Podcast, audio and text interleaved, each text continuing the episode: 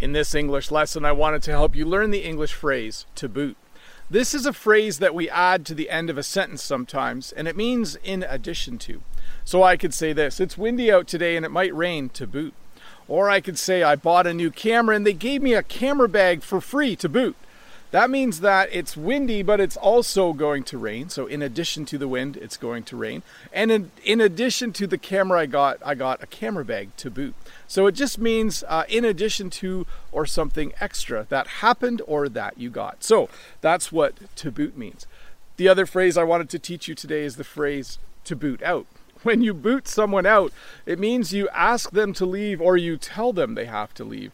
If you stay in a store until closing, eventually they will boot you out. They will tell you that you have to leave. They don't actually kick you. I think this phrase comes from, you know, the act of kicking someone so that your their boot would hit you in the butt.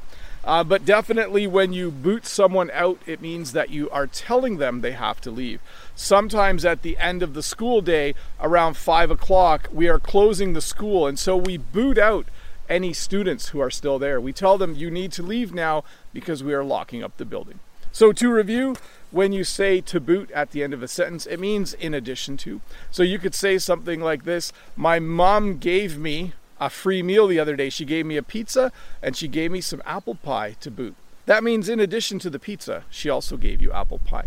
And the phrase to boot out simply means to tell someone that they need to leave and then ensure that they do leave. So, definitely, uh, if you go out to eat and if the restaurant closes at 11 p.m. and you're still there, they will probably boot you out.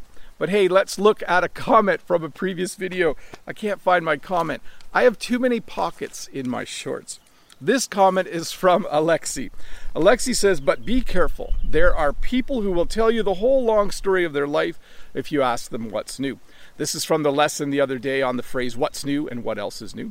Um, and the most dangerous thing would be to ask them at the end of the monologue, What else is new? And my response was this In English, we would say that person is hard to get away from, or we might say they'll talk your ear off.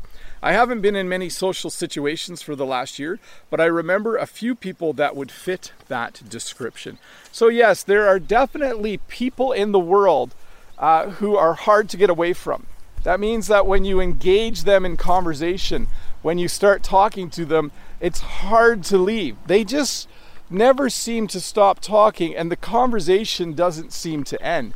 That can be very challenging. And we also say that that type of person will talk your ear off. I have to admit, I can be that kind of person. In small social situations, I don't like big social gatherings, but in small social situations, if I'm just sitting around a campfire talking with people I know well, there's a chance I might talk your ear off.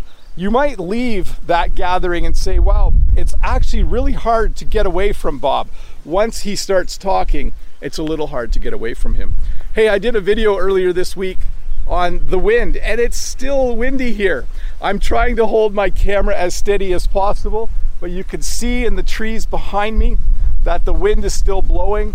Uh, it's just been windy for days on end, and it shows no sign of letting up. I think I should move over here and get out of the wind again. But certainly, it's a little strange for us here. It's usually windy every couple of days, but lately it has been windy every single day. Anyways, Bob the Canadian here. Thank you for watching this little English lesson.